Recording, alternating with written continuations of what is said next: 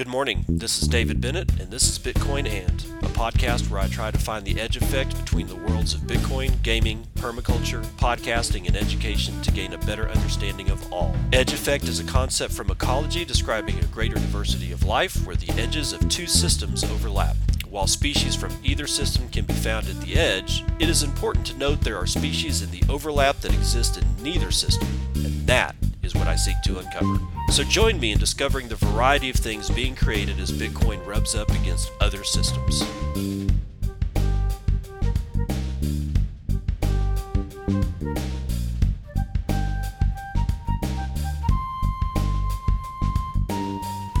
It is 10:22 a.m. Central Daylight Time. It is the 18th of June 2020. This is episode 254 of Bitcoin and let me remind everybody I have a discount code for BitBlock. That's right. All one word, Bitcoin and. No spaces, no underscores, no nothing. Go get your tickets because they're running out, man. In fact, uh, looking at their uh, looking at their the bitblockboom.com page, it would appear that in their ticket section um, that the general admission, the tickets for general admission and the dinner, as well as the general admission, the dinner, and the brunch are both sold out. So the the things that are left are general admission for 329 bucks. Uh, the second one, or the only other ticket that's available, is the general admission and the Bitcoin brunch, and that is 399 bucks. So with uh, my discount code, you'll get 30% off. I may, I don't know if I'm going to get anything back out of it or not. I don't know. I just want to, I just want to chill a, a good Bitcoin only conference because this is Bitcoin only. There are no altcoin talk. There will be no blockchain bullshit. It's just going to be a whole bunch of hardcore Bitcoiners in Dallas, Texas. The dates of the event are August the 29th and August the 30th. However, there are some things that are going on if you've got your tickets already, some things that are going on um, on Thursday and Friday before. Let's look at what the schedule actually is, just so you know what the hell's going on here. Uh, on Thursday, August the 27th, Bitcoins and Barbells is at 1:30 p.m. Jeff Van Drew and Ben Westgate and Morgan Richard will discuss lifting, bro, how to get your gains, uh, diet, design, that kind of thing. They'll be kind of teaching you how to not jack your back up when you're lifting, bro. And then at 6 p.m. that night will be the welcome to the BitBlock Boom dinner. It's Tex Mex. I have no idea where the hell it is. All right. So on Friday, August the 28th, there will be the Underground Citadel discussions from 11 a.m. to 4:30 p.m. And it's all you need to know to achieve self sovereignty. We all got red pilled on the financial system. Time to look into alternatives in other areas of our lives. Let's discuss how to escape the broken system and build the right experience for ourselves later on, actually not later on, um, there is something else that's going on around during that time from 1 p.m. to 4 there's build your own personal server uh so build it literally i guess it, from the description it kind of tells you how to build your own personal server and there's some things in there such as uh p2p protocols and tor might be interesting and then at 6 p.m. is the Satoshi Nakamoto Institute's third annual dinner. Now, the event's proper on Saturday, August the 29th from 8 to 5, 8 a.m. to 5 p.m., a full day dedicated to Bitcoin with speakers, networking, and vendors. This is a real Bitcoin event. The after conference party goes from 6:30 p.m. to 11 p.m. You need the general admission ticket with that. um, there will be some networking abilities or uh, uh, opportunities there. Rabbit Hole Recap Live is going to go on. So Marty and Matt and uh, will be recording a live version of Rob- Rabbit Hole Recap. Then at eight o'clock will be some networking, and then at eight thirty the Owls Lacrosse Awards. No, I'm not even going to try to do this the sound effect for the owl. I, I'm I'm not that good. It's not Sunday, August the thirtieth. The end of the conference goes from 10 a.m to 2 p.m. and that is a a brunch. Okay, it's the Bitcoin brunch, and it ends the whole thing off. So if you want to go, uh, you can get tickets to general admission and the brunch for $3.99. You'll get 30% off if you use Bitcoin and all one word in the coupon discount code when you buy your tickets. So there's the your morning shill for, for the day. Let's burn into how just how bad Chris Giancarlo failed all of us in our expectations of somebody who we thought would have at least a smidgen of ethics. Uh, no, he he didn't. XRP fails Howey test and is not a security, says former CFTC chairman Christopher Giancarlo, ex crypto dads, Daily Hodl staff, writing this one for the Daily Hodl sometime yesterday. In an op ed released on Wednesday, former chairman of the United States Commodity Futures Trading Commission, Christopher Giancarlo, and his colleague, Conrad Bahlke, argue that XRP is not a security. Giancarlo, who is currently senior counsel at Willkie Farr and Gallagher, and Bahlke both work on behalf of Ripple, a client of Willkie Farr and Gallagher. Gallagher. Their statements, published on Wednesday by the International Financial Law Review, discuss Ripple and the application of U.S. securities law to the world's third largest cryptocurrency, highlighting the case for Ripple's classification as a medium of exchange or a currency Giancarlo and Bahlke note that while senior officials at the United States Securities and Exchange Commission have made public statements that Bitcoin and Ethereum, the largest cryptocurrencies by market cap, are not securities, they've issued no such remarks about XRP. They add, quote, much like Bitcoin and Ether, XRP is a digital currency supported by a distributed ledger that uses cryptography to store and transfer assets. I doubt that. However, XRP and the underlying XRP ledger were designed in 2011 and 2012 specifically as a payment mechanism by software developers who later founded Ripple Labs. Ripple, the hobo wine. Your favorite, my favorite, whatever. Ripple today utilizes XRP to address liquidity challenges faced by financial institutions, including high transaction fees, long processing times, and the need for third party monitoring interposed by traditional clearinghouse and settlement mechanisms, end quote. Man, that's a mouthful. Unlike Bitcoin and Ethereum, however, XRP is not mined.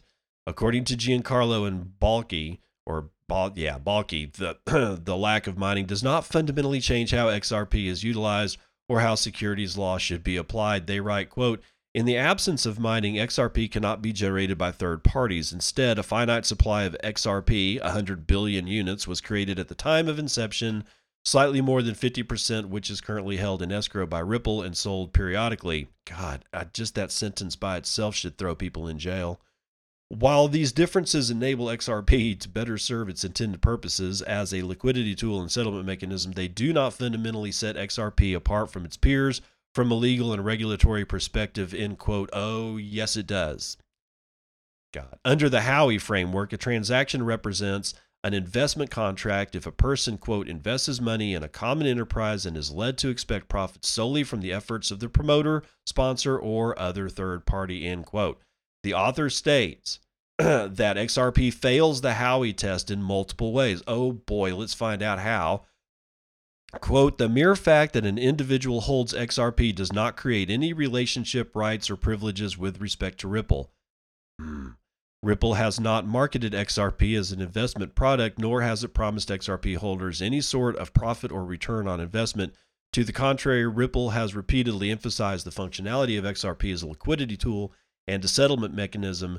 The fact that certain parties may acquire XRP with the hope that it may appreciate in value cannot be disportive or uh, sorry, dispositive as the same is equally true of a large number of Bitcoin and Ether speculators. As discussed above, XRP fundamentally falls outside of the definition of the investment contract under the Howey test. Moreover, there is strong evidence that the specific use of XRP for ODL, Ripple's liquidity product, constitutes a utility token and in this capacity should not be subject to regulation as a security, end quote. While former CFTC chairman Gary Gensler has said that Ripple sure seems like a common enterprise and suggested over 1,000 cryptocurrencies could be operating outside of the law. The current CFTC chairman, Heath Tarbert, has made no definitive statement about XRP, calling its status, quote, unclear. When asked in October of 2019 about XRP's consideration as security, SEC Chairman Jay Clayton said he was not at liber- liberty to make any conclusive remarks probably because they're under internal investigation. That would be my bet.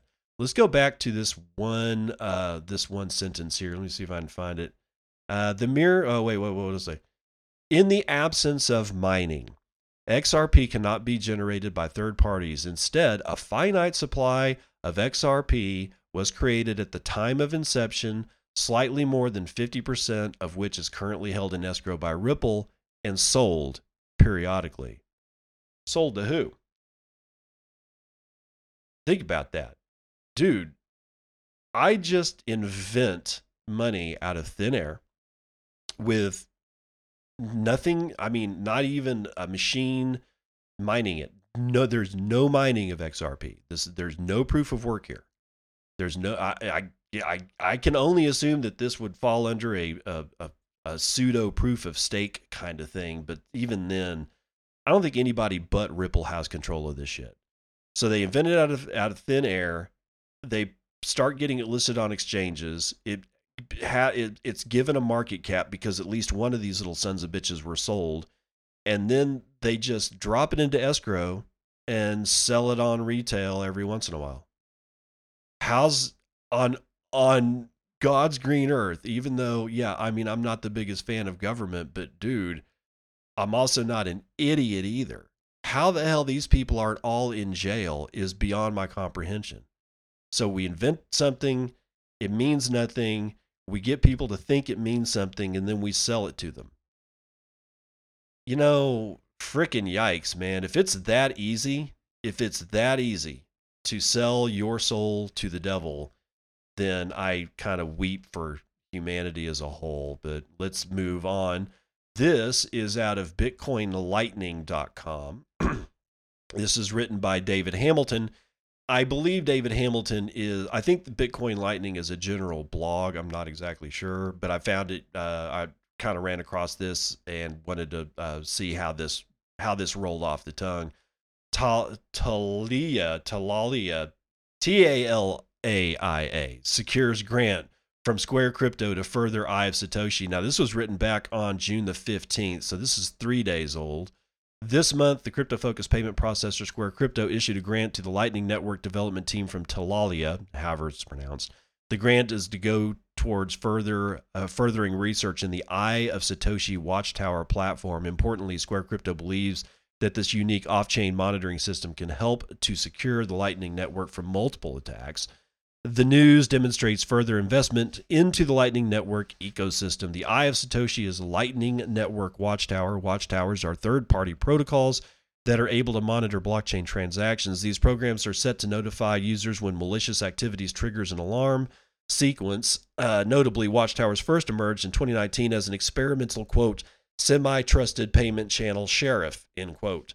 These automated tracking programs constantly monitor Lightning Network blockchain transactions even when you exit the internet. Watchtowers play an increasingly important role in the Lightning Network ecosystem for a number of reasons. Primarily, they protect you from peers closing the channel and taking your coins. Consequently, they improve censorship resistance by making certain attacks harder to accomplish. as more light clients, sorry, as more light client wallets appear on the market, more users are connecting to the Lightning Network via those platforms Light client wallets differ from traditional Lightning Network wallets because they don't require you to run a full node. These stripped down versions of a node make it possible for mobile wallets to function smoothly. Possible problems arise when users sign off of their Light client wallets and exit the internet. Their wallet remains online during times of online exposure. Users are left vulnerable to attacks. Watchtowers eliminate this risk by keeping careful tabs on your crypto after you exit the internet in this way, your funds never go unmonitored. According to Square Crypto, the goal of the project is to research the use of watchtowers in securing Lightning Network. Square Crypto is the blockchain development arm of the payment processing giant Square. Notably, Square's founder is a longtime Bitcoin advocate and Twitter CEO Jack Dorsey. Interestingly, Talalia, whatever, chose C Lightning as the programming language to build their first project. C Lightning is the coding used by Lightning Network developer Blockstream. Blockstream is among the top LN developers in the space. The group is known for its many advancements in the sector. Paramount, or paramountly, they were the first company to send Bitcoin satellite nodes into space. well, oh, come on, let's we need to make sure that we're square about that kind of okay but kind of let's just leave it at that This grant follows the issuance of number of numerous other LN related grants by Square Crypto. This year, Square pledged funds to well-known Bitcoin Core contributor Jon Atack and Bitcoin developer Tancred Haas. Additionally, a BTC developer known only as ZmnSCPxj received one to further research into this game-changing protocol. As it stands now, you can expect Square to continue to forge ahead with its goal to create a stable and scalable Lightning Network ecosystem for now, all eyes are on Talalia, or however you pronounce it. So good news. I, I'm liking that. Uh, I, I love Lightning Network, so it's always nice to see that news. South African Bank facing $60 million in losses after its master key was stolen. Andrew Hayward writing this for decrypt.co sometime yesterday. Uh, South Africa's bank, Postbank, the banking subsidiary of the state owned South African Post Office, reportedly lost more than $3.2 million to fraudulent charges after suspected employees stole the bank's master key. As a result, the bank will replace more than 12 million customer cards. According to the Sunday Times of South Africa, employees printed the code from an old data center in December of 2018. From March to December of 2019, the master key was used to make more than 25,000 transactions, gradually siphoning 56 million rand, or about $3.26 million, from customer accounts. Ultimately, the process of replacing customer cards, including both banking cards and government benefits cards, will cost Postbank more in the long run. The Sunday Times reports that the bank will spend more than 1 billion rand, around 58 million dollars US to address the breach. The unnamed researcher behind the at bank underscore security Twitter account told ZDNet that bank codes are usually split across various managers and executives to avoid such security breaches, and that banks often also change the key and the people who are holding it. In this case, it appears that a single point of failure created a major and costly problem for Postbank. The Postbank report comes during a time in which interest in, in which blockchain based cryptocurrencies, which are designed to eliminate single points of failure, is surging across Africa, as highlighted in a recent Amazon Prime documentary. In May, Bitcoin trading in Africa broke a volume record less than two weeks after setting the previous all time high. And according to a map published by Blockchain Center uh, this week, Bitcoin searches on Google are still soaring in Africa, particularly in Kenya. Twitter and Square CEO Jack Dorsey, a prominent Bitcoin uh, enthusiast, has especially taken a shine to the continent and its crypto potential following an African trip. In November of 2019, Dorsey tweeted, quote, Africa will define the future, especially the Bitcoin one. And then he announced plans to live in the country for several months in 2020. However, the COVID 19 pandemic halted his plans. Foiled. He was foiled again he took a lot of shit for that tweet, by the way, and I'm, I'm not actually I'm I'm not actually sure why. Shareholders and like board members of of Twitter and Square, I guess, were like after his head. They wanted him fired, and I'm like, for what? Because he's going to move to Africa for six months. What what do you think he's going to do? Send you letters of instructions? Uh, if anything, the pandemic has proved that being having to be locked to a particular geographic location has been bullshit for a decade. Okay. Okay, I'll I'll say five years, but I I really honestly believe it's more like a decade that we could have been anywhere in the world doing anything for anybody except physically putting shit together. Other than that, if you were like, you know, writer, you know, a, a copyright person, you were like doing, I don't know, 3D stuff. You were making decisions that could be emailed. You know, you could have meetings over like Skype and whatnot. This is not all that hard. And suggesting that you have to be in a particular place at this point in time with the technologies that we have kind of is a little akin to slavery. I'm going to go ahead and say it. That's, I mean, honestly, why? Also, multisig. this demonstrates the importance of multisig in a big, big way.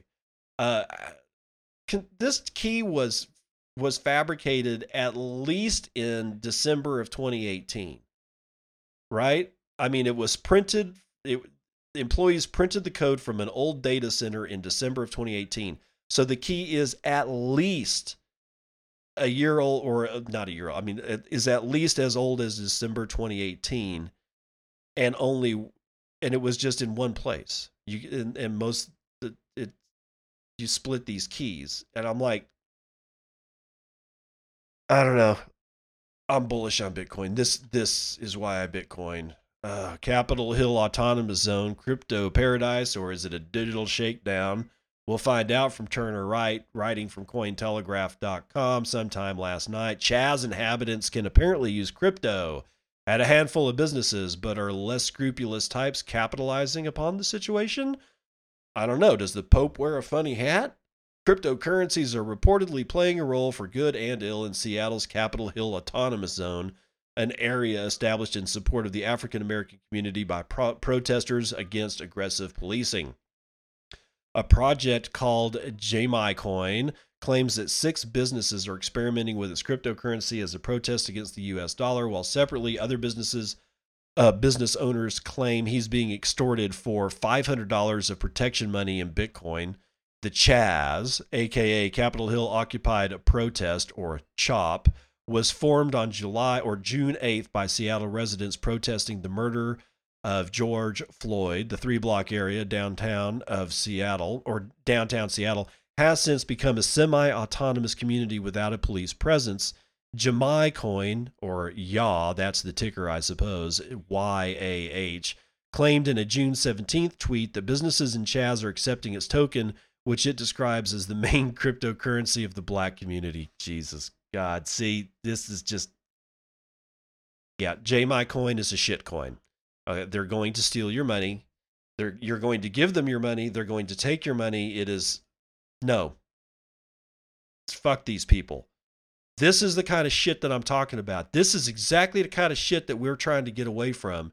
And you guys keep bringing, not, well, not you. You guys are good. My, my listeners are okay. But this kind of shit, these kind of people keep bringing stupidity from the old world line of thinking that has brought us here into the in the first place. You know, it's uh, sorry, let's continue.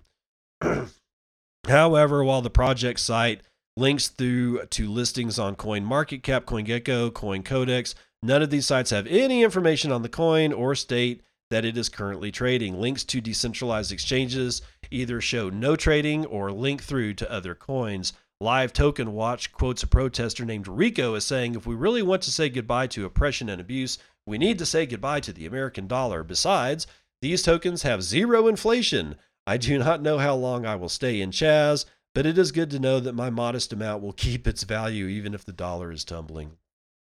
Lying to you. Take a look at Live Token Watch's story and judge for yourself, but in the absence of supporting information, the quote sounds a little off. Cointelegraph has contacted Jamai Coin and will update the story if we hear back. Good luck on that one. There are also unconfirmed reports that some CHOP members may be using crypto in a mafia esque shakedown of local businesses for protection money in the absence of police. One business owner, named only as Marcus, claims he was approached by six CHOP supporters asking for $500 in cash or Bitcoin for, quote, community security and protection. Quote, I told them I would prefer to pay in the latter and hope it would buy time. They're supposedly coming back tomorrow to give me digital wallet details. None of them actually had that info when they showed up. Even 500 bucks is going to be a hit for us as we only just reopened, but I'd rather pay than ask for trouble. I also am hoping they provide some more clarity as to whether this is a one time or recurring payment and how often payment is expected, end quote. However, once again, it's impossible to ascertain whether the business owner really exists or is simply part of the ongoing disinformation campaign that seemingly surrounds every aspect of the ongoing protest. Cointelegraph has contacted Marcus as well uh, and will let you know if he responds. Other unverified Twitter accounts with fewer than 200 members have popped up to request donations of Bitcoin for Chaz one providing a wallet address. As of this writing, no one has sent any BTC to the address according to the block or to blockchain data. It is not uncommon for unscrupulous individuals to take advantage of public support on hot topic issues. Cointelegraph reported on June the 4th that someone had launched a personalized token of George Floyd, God, seemingly feeding on the outrage building in the United States to make a quick cash grab.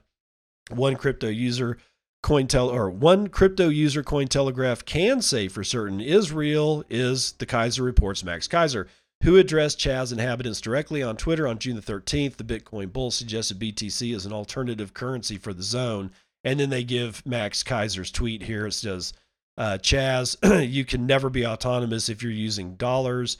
Want to be absolutely autonomous? Use money that is indestructible, unconfiscatable, and uncensorable. Hashtag Bitcoin you know, the sheer amount of bullshit that is in this, not just this space, but just what we've been dealing with as a human species for God knows how long. It's just it all, it's just all bubbling right before us. Just watching these people take advantage. And I guess I should say a few words about that 20 year old kid that got him that killed himself because of Robinhood. Um, if you hadn't seen the story, essentially a 20 year old somehow or another was given enough unemployed by the way no income given enough leverage and credit to end up $750,000 in the hole.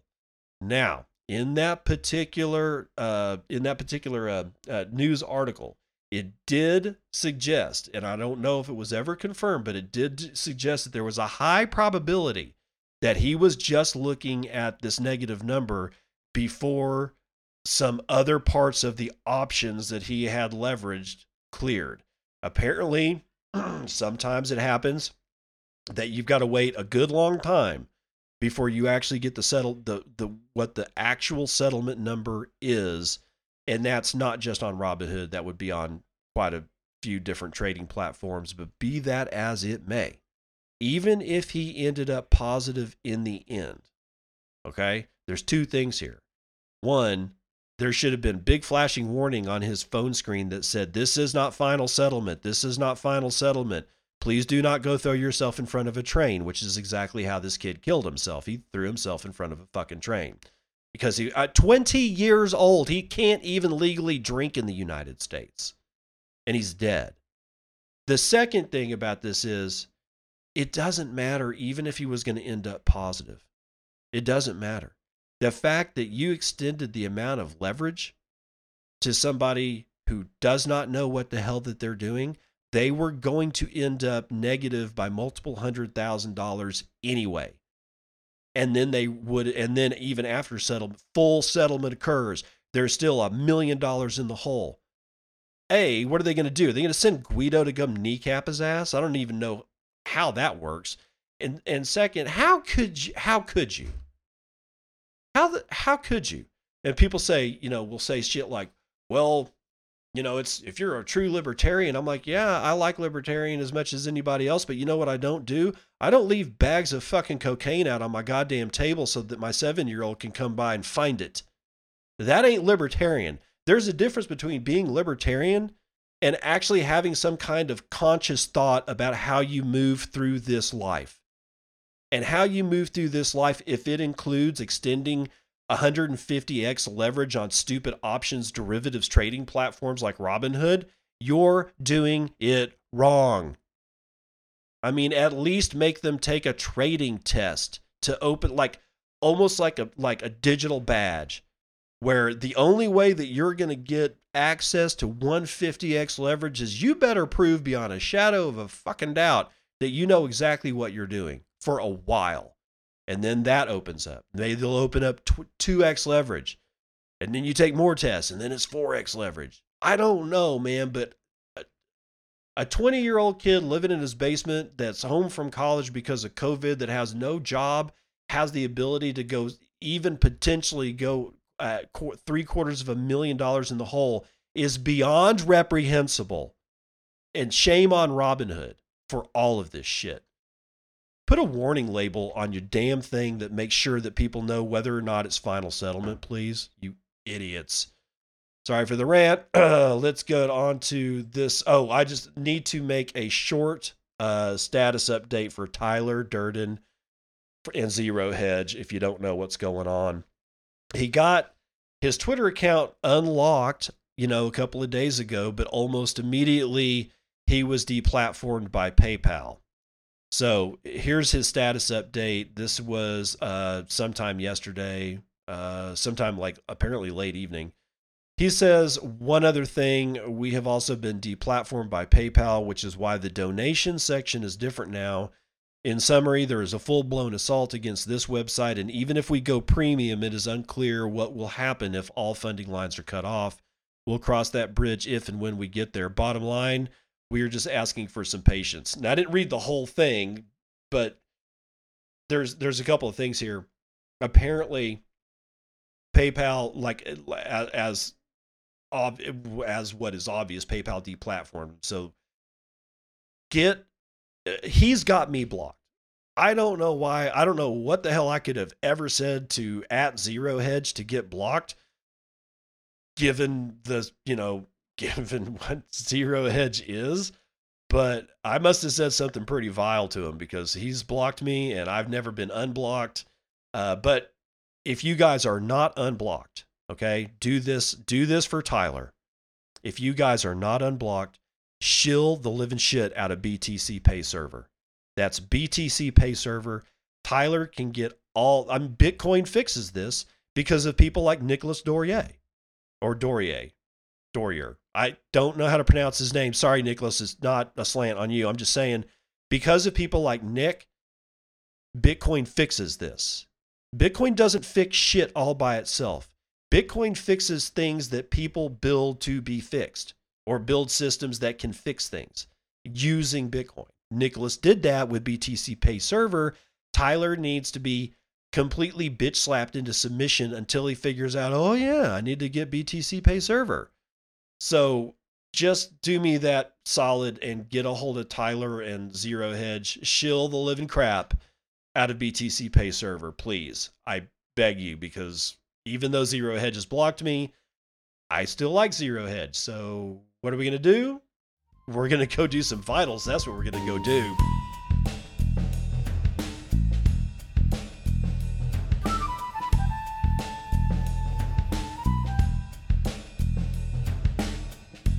Traditional markets are totally meh. They're totally meh today, just like they were yesterday, which is completely unlike they were on Monday and Tuesday stick that in your pipe and smoke it. Let's look at it.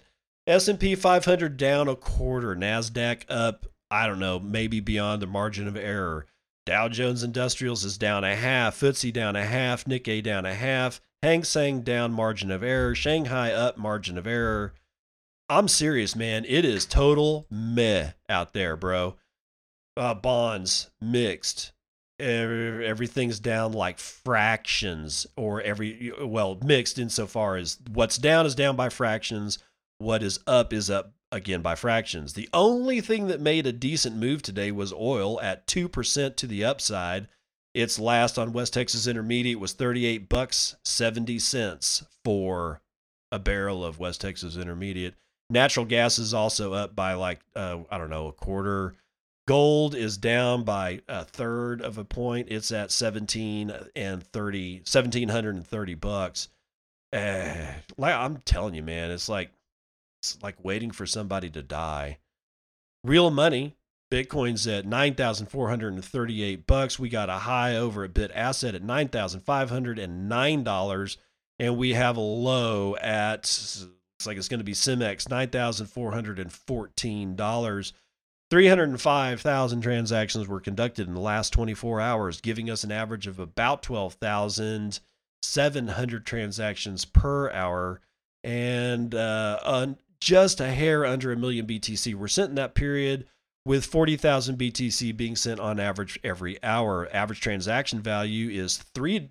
Uh, three. I almost said three dollars. Sorry, three point one five BTC Median transaction value is really high, 0.05 BTC, which is a 30 bucks shy of $500. Block time is high, 10 minutes and 50 seconds. We have 0.3 BTC being taken in fees on a per block basis and 44 BTC being taken in fees overall in the last 24 hours we have 2.6% to the upside increase in hash rate, bringing us to 110 exahashes per second, according to BitInfo charts. We'll look at my node here in a second. And the last time that uh, somebody did a last or a, a GitHub commit on the Bitcoin Core repository was sometime this morning. Bcash at 238, BSV at 172, Litecoin at 43, uh, 44, uh, Ethereum Classic at six and a quarter, Dogecoin holding it at 0.0025. And good lord, at 45,588 transactions in the last 24 hours, it's stomping again. Ethereum Classic, Litecoin, and specifically, it's beating the shit out of Bcash. And yeah, we got into I got into a little scuffle with somebody on Twitter about Bcash who really thinks that it's real, it's actual money. So I, you know, just asked him, how, how do you deal with the anemic, the the anemic, anemic transaction counts for Bcash? And of course, he had just nothing but scoff and bullshit to say.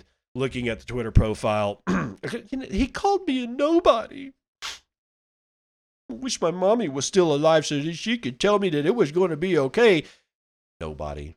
Stop calling people nobodies, man. I mean, dude, that who gives a shit, especially when you've got like 22 followers. You calling nobody a no anybody a nobody is somebody's business, but it ain't mine. Anyway, okay. All right. Enough of that shit. Let's let's get into what my note says it corroborates closely the hash rate 108 exahashes per second on a day average, 106.4 exahashes for the weekly average. I have 30,000 transactions waiting to clear in my mempool. And uh, looks like all, yeah, the last, yeah, last 10 blocks are almost completely full. Uh, we'll go to Clark Moody's. That's bitcoin.clarkmoody.com forward slash dashboard, otherwise known as Clark Moody Bitcoin. Clark Moody's Bitcoin has a little bit a uh, little bit more transactions than I do. He's got 30,677. That is giving us about 14.16 megabytes. Uh, so we'll need 15 blocks to clear that 30,600 transactions. In the Lightning Network, we have 940.8 BTC, representing $8.8 million of liquidity across 7,237 nodes, representing 36,414 channels. In Tor, we are holding at 426.8 BTC, giving the percentage of Tor capacity for the Lightning Network 45.4%, same as yesterday. Number of Tor nodes is 2,106. Encourage your friends to run a Bitcoin full node and a Lightning node on Tor today. That's going to do it for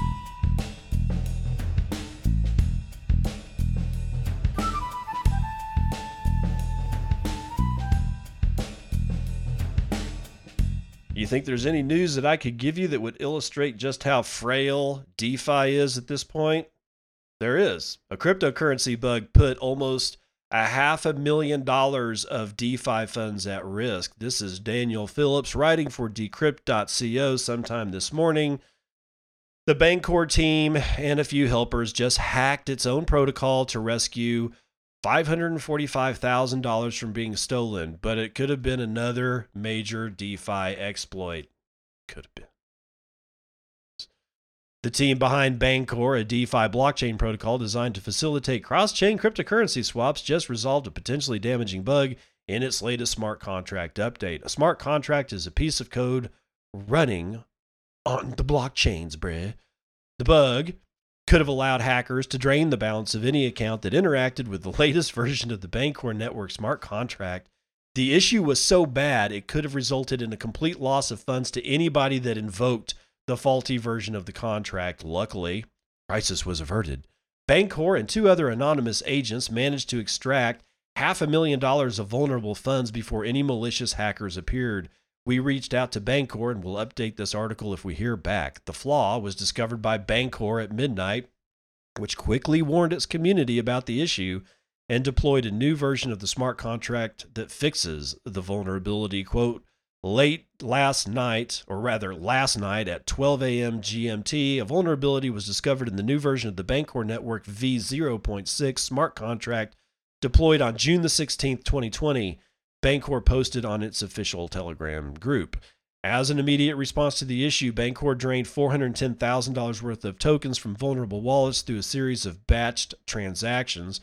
According to a report by the popular decentralized exchange aggregator 1inch, a number of frontrunners also began draining vulnerable wallets. One, which 1inch confirmed was a friendly actor, extracted around 132,000 in tokens, while another drained just north of $3,000. It is hoped that they will return the funds to the Bancor team. Quote, the bug was first exploited by the Bancor network team to protect user funds from theft. Seconds later, automatic front runners noticed high profit transactions and joined the opportunity. During the night, more than $500,000 of user funds were drained from user wallets by the Bancor team, and two automatic front runners, Anton Bukov, CTO of 1inch, told Decrypt, quote, Automatic front runners provided emails for communication for such cases, and we believe they are likely to return stolen funds. It is still unsafe for victim wallets to store tokens. They need first revoke the ERC 20 approvals using the method outlined by Bancor. God, are you serious? I. So far, there is no indication that the exploit has been used by malicious actors to steal user funds. Bancor first detected and responded to the bug this morning, but early warning signs for this particular type of exploit have been floating around since March. That's March. March, April, May, June. That's almost a quarter. That's a, like a quarter. Wow. Man, that's just bad, people. According to Tal Beery, a security research manager and co founder of Zengo, his team warned about the risks of approval exploits like the one suffered by Bancor three months ago. In almost every dApp, when the user connects to it, they unknowingly provide the smart contract associated with the dApp full access to all of their funds, regardless of their actual usage.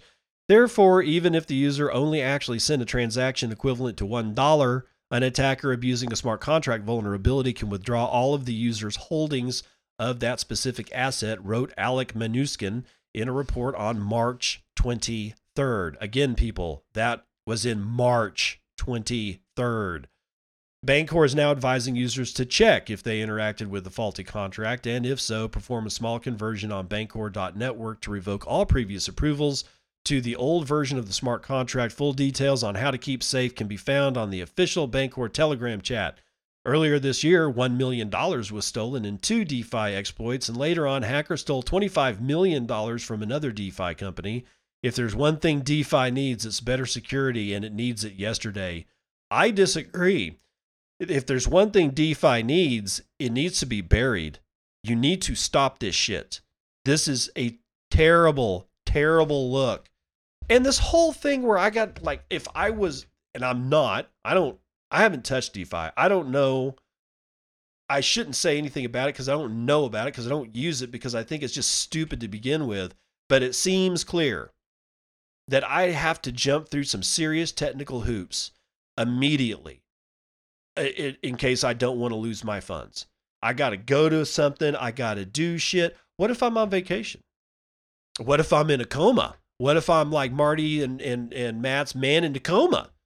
I ain't going to be able to do shit because I'm in a coma or I'm like wakeboarding or something like, or I'm in a different country and I'm like, my cell phone got destroyed. If I don't know this shit's going on, I don't know how, then I won't have a hope in hell of going and doing all the things that need to be done to secure my money. That right there should trigger every alarm bell in your head. Again, if as if I have to say it several times, this is why iBitcoin Judge orders Mark Karpelès to face fraud suit from 2014. This cat ain't ever getting out of court. Man, him and Craig should just hook up or something. Cointelegraph Samuel Haig is writing this one.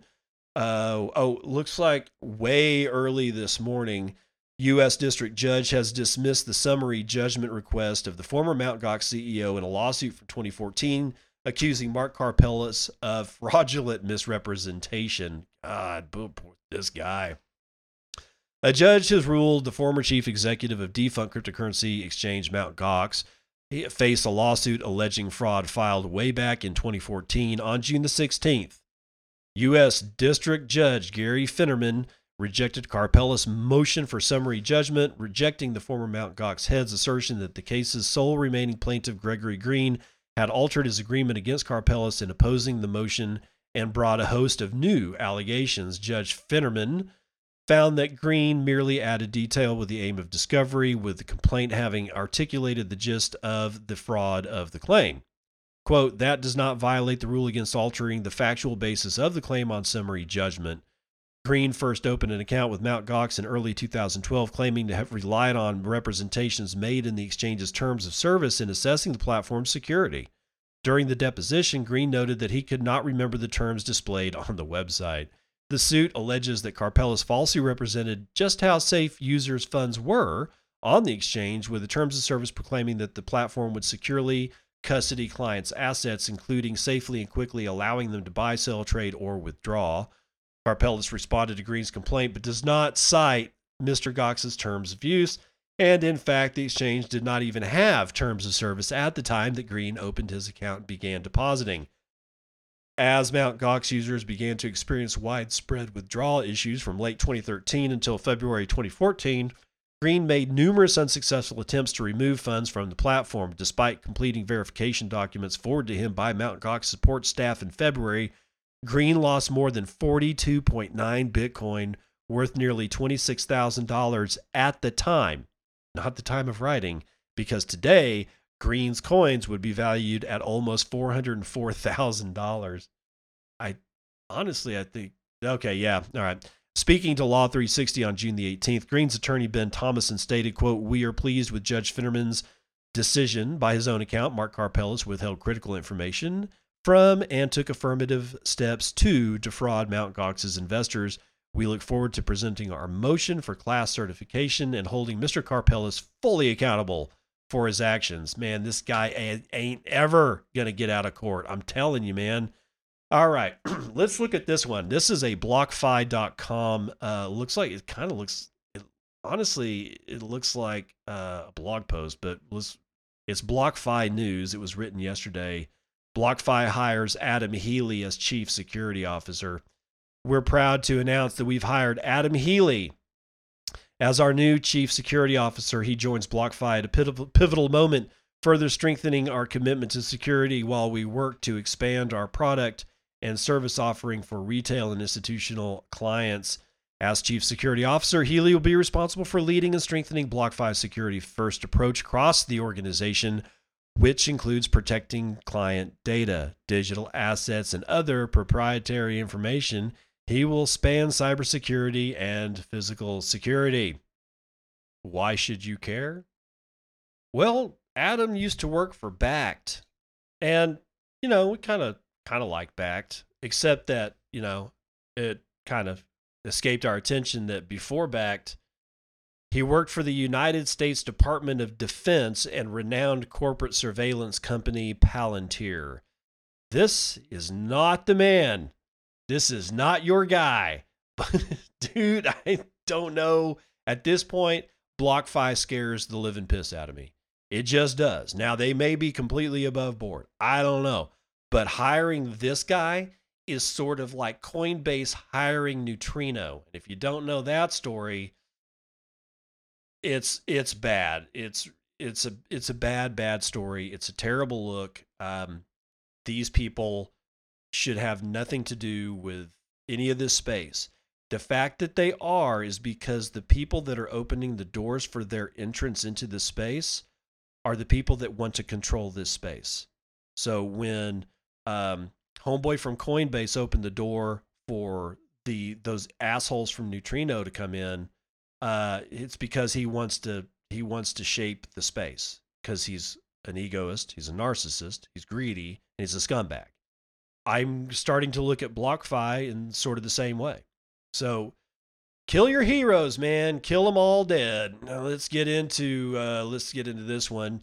Ubisoft launches Rabbids token crypto game to benefit UNICEF. After plenty of dabbling around blockchain, the massive game pub- publisher debuts a riff on CryptoKitties. This is Andrew Hayward writing this one yesterday for Decrypt.co.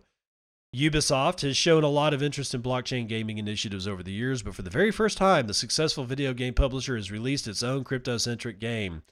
Debuted today, Rabbids token is a riff on Dapper Labs' popular Crypto Kitties, which crashed Ethereum when it first launched, pulling the goofy rabbit like alien creatures from Ubisoft's long running game series. Rabbids tokens lets users purchase differently skinned versions of the Rabbids on the Ethereum blockchain.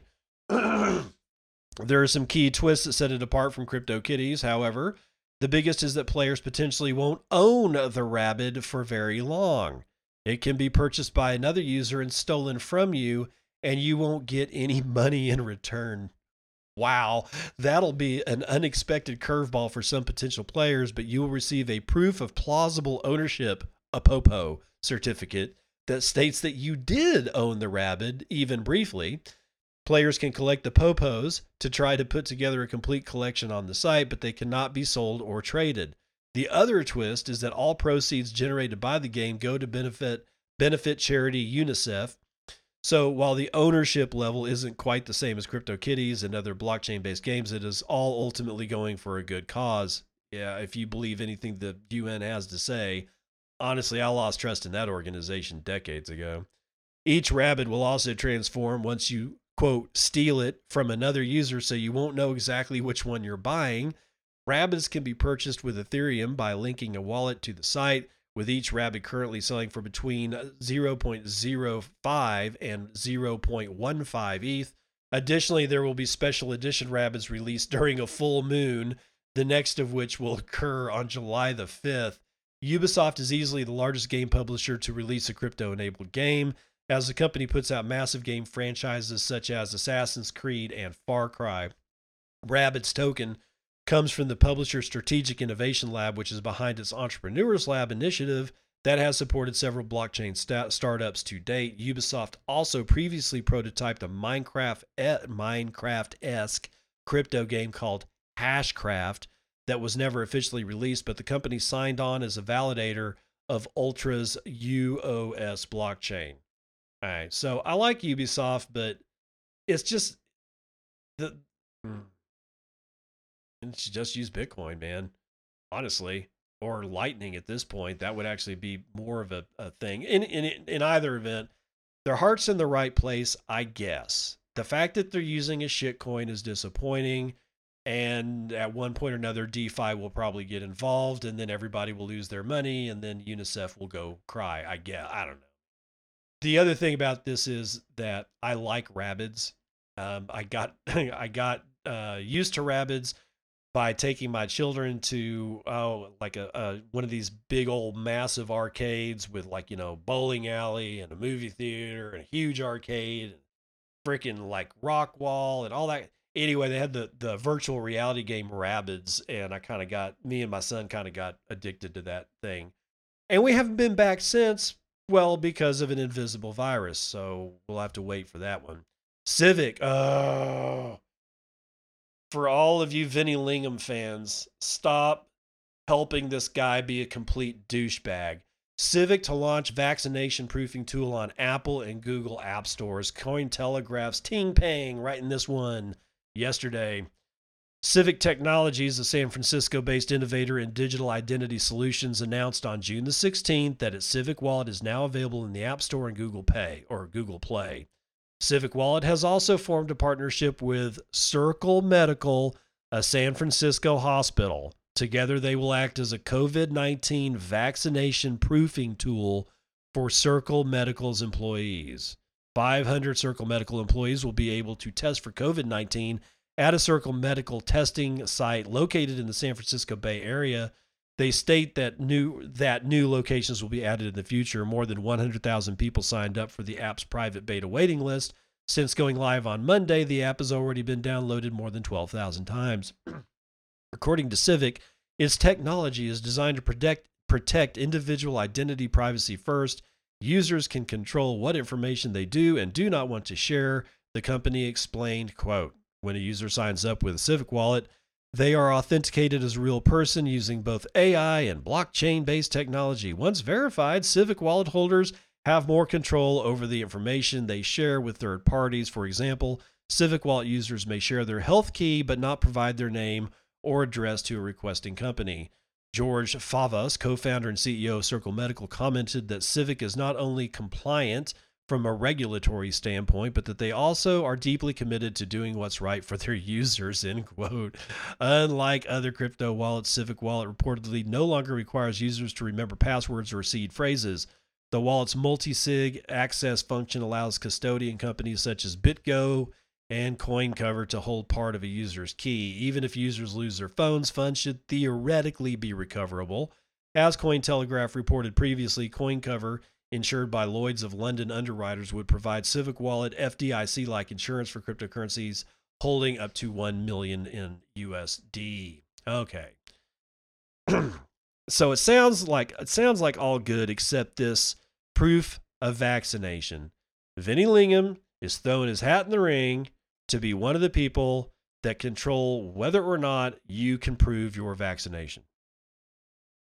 That means that uh, it doesn't matter if I'm not giving up my identity key. It ma- what matters here is that at one point or another, this Vinny Lingham guy and his Civic blockchains is going to be responsible for people either being able to fly, not being able to fly, get a job, not get a job because of the way that he is and and and the the the partnerships that he's forming and the ethics that he's disregarding. Now, you'd say what you want about uh, it's not that I don't like vaccinations. I have a I have a very clear stance on on like vaccinations in general. I don't get the flu shot because it's bullshit. Second, for my children, they get I spread out their vaccinations to the limits that are allowed by law in the vaccination protocols. Okay. There is like your, I don't know, DTaP. You you need to get your DTaP as a child between this year and a year and a half later. So when I go in and I'm they're supposed to get something like, you know, something and a DTaP, they only get one. I stretch that son of a bitch out as long as I possibly can so that their immune systems can process just what it needs to process. I'm not an anti vaxxer, but I do think that the schedule, if you just adhere to it, well, let's just get all five of them today. I don't I don't want that for my kid. You want it for your kid? That's fine. So that's my stance on vaccination. I will get, you know, I, I will at one point or another. I mean, I've gotten tetanus. I've gotten tetanus vaccinations or the tetanus shot. it's not like I'm a complete anti vaxxer. However, this kind of shit, where you have to have a clear health pass. We're getting really, really close to Brave New World 1984 Animal Farm level shit.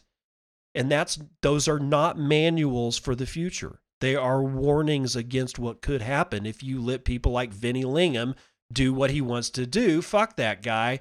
This Bitcoin address was just hacked on purpose. Colin Harper for decrypt.co writing this one yesterday a Bitcoin wallet was just brute force as part of a 1BTC giveaway. Here's how it happened. A wallet with 1 BTC was just brute forced, but don't worry, its owner wanted it this way. Alistair Milne, the CIO of the Altana Digital Currency Fund, tweeted this morning that he woke up to the quote bad news that 1 BTC, currently worth north of $9,300, had been taken from an address he controlled. Incidentally, Milne actually wanted this Bitcoin stolen. It was part of a giveaway slash puzzle that he orchestrated via Twitter. Milne posted about the giveaway at the end of May, stating that he would periodically release a hint to a 12 word seed phrase for a wallet address containing a little over 1 BTC in an effort to prevent brute forcing or running programs to guess the seed phase. Milne intended to, quote, give the last three or four words all at once but he never got the chance because one community member was able to brute force the wallet seed after the eighth hint was published. It took the attacker 44 hours to find the full seed phrase. Milne mentioned on Twitter that he was hoping to make the giveaway more inclusive to the not so tech savvy. More than a clever giveaway, this puzzle is also a technical experiment in how quickly an attacker can derive a 12 word seed if they have over half of its words. A seed phrase for a cryptocurrency wallet is a 12 or 24 word phrase. This acts as a backup phrase for a Bitcoin wallet's private keys. It would take, according to some estimates, billions of years to crack these phrases without knowing any of the words or letters in the mnemonic. But with every hint and word that Milne published in the scenario, the seed became easier to crack. Still, Milne was impressed by the rate at which the hacker brute forced the seed he was also intrigued by the high miner fee that they paid, which was 0.01 BTC, saying that this likely means the miner felt pressure to move it quickly, lest another participant crack the code first. So there you go. I I saw the tweet where he said he woke up to bad news, and I was kind of freaking out, going, "Oh man, this sucks." I had no idea that this had been a giveaway and sort of a planned deal. So good to know. You know, good to know. Alistair. Uh, he's actually Alistair Milne on Twitter is is quite the character. I like him quite a bit. He's been one of my long time, long term follows that I I enjoy. But yeah, I didn't see the whole first part of this thing. I just saw his tweet about that it was a brute force, and I'm like, oh, oh man, that's like a kick in the crotch. But that's gonna do it for the morning roundup.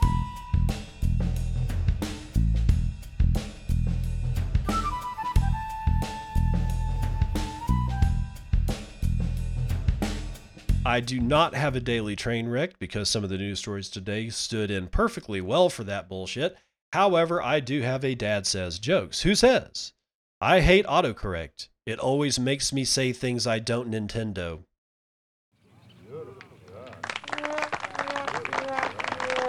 Ah, it's better to read it than it is to say it, but still, it was the best one, uh, best one up on his board for the day. Okay, again, if you are planning on going to BitBlock Boom in Dallas but on the dates of August the 29th through the 30th proper is the two dates that are the actual proper dates but there are some events that start on Thursday the 27th in Dallas and that again is in August. In Dallas you can go to bitblockboom.com to get your tickets Tickets are going fast. Out of the four different kinds of tickets, only two types are left. Uh, and three dollars or three hundred and twenty-nine dollars is the least amount that you can buy a ticket for. Be aware, in twelve days, that ticket price is going to rise again because they he put uh, Gary Leland puts a timer on that. If you want a 30% discount, use Bitcoin and all one word in the discount code, and you will get 30% off. Again, that is Bitcoin and all one word. Also, uh, please subscribe, like, shill. Help me out, brothers. Help me out. Get the get the pod in the streets. Put it on Facebook. Put it on Instagram. Do what do what you can. I got at least one other person is helping me out big time, and I got to say a hearty thanks to that. And it's just awesome to see somebody kind of give give me a hand. Um, but yeah, give me a five star review on you know Apple iTunes. You know, like everything that I do, please. They, they like me. They really like me. Um, other than that, man, I'm gonna see you on the other side. This has been Bitcoin and, and I'm your host David Bennett. I hope you enjoyed today's episode and hope to see you again real soon. Have a great day.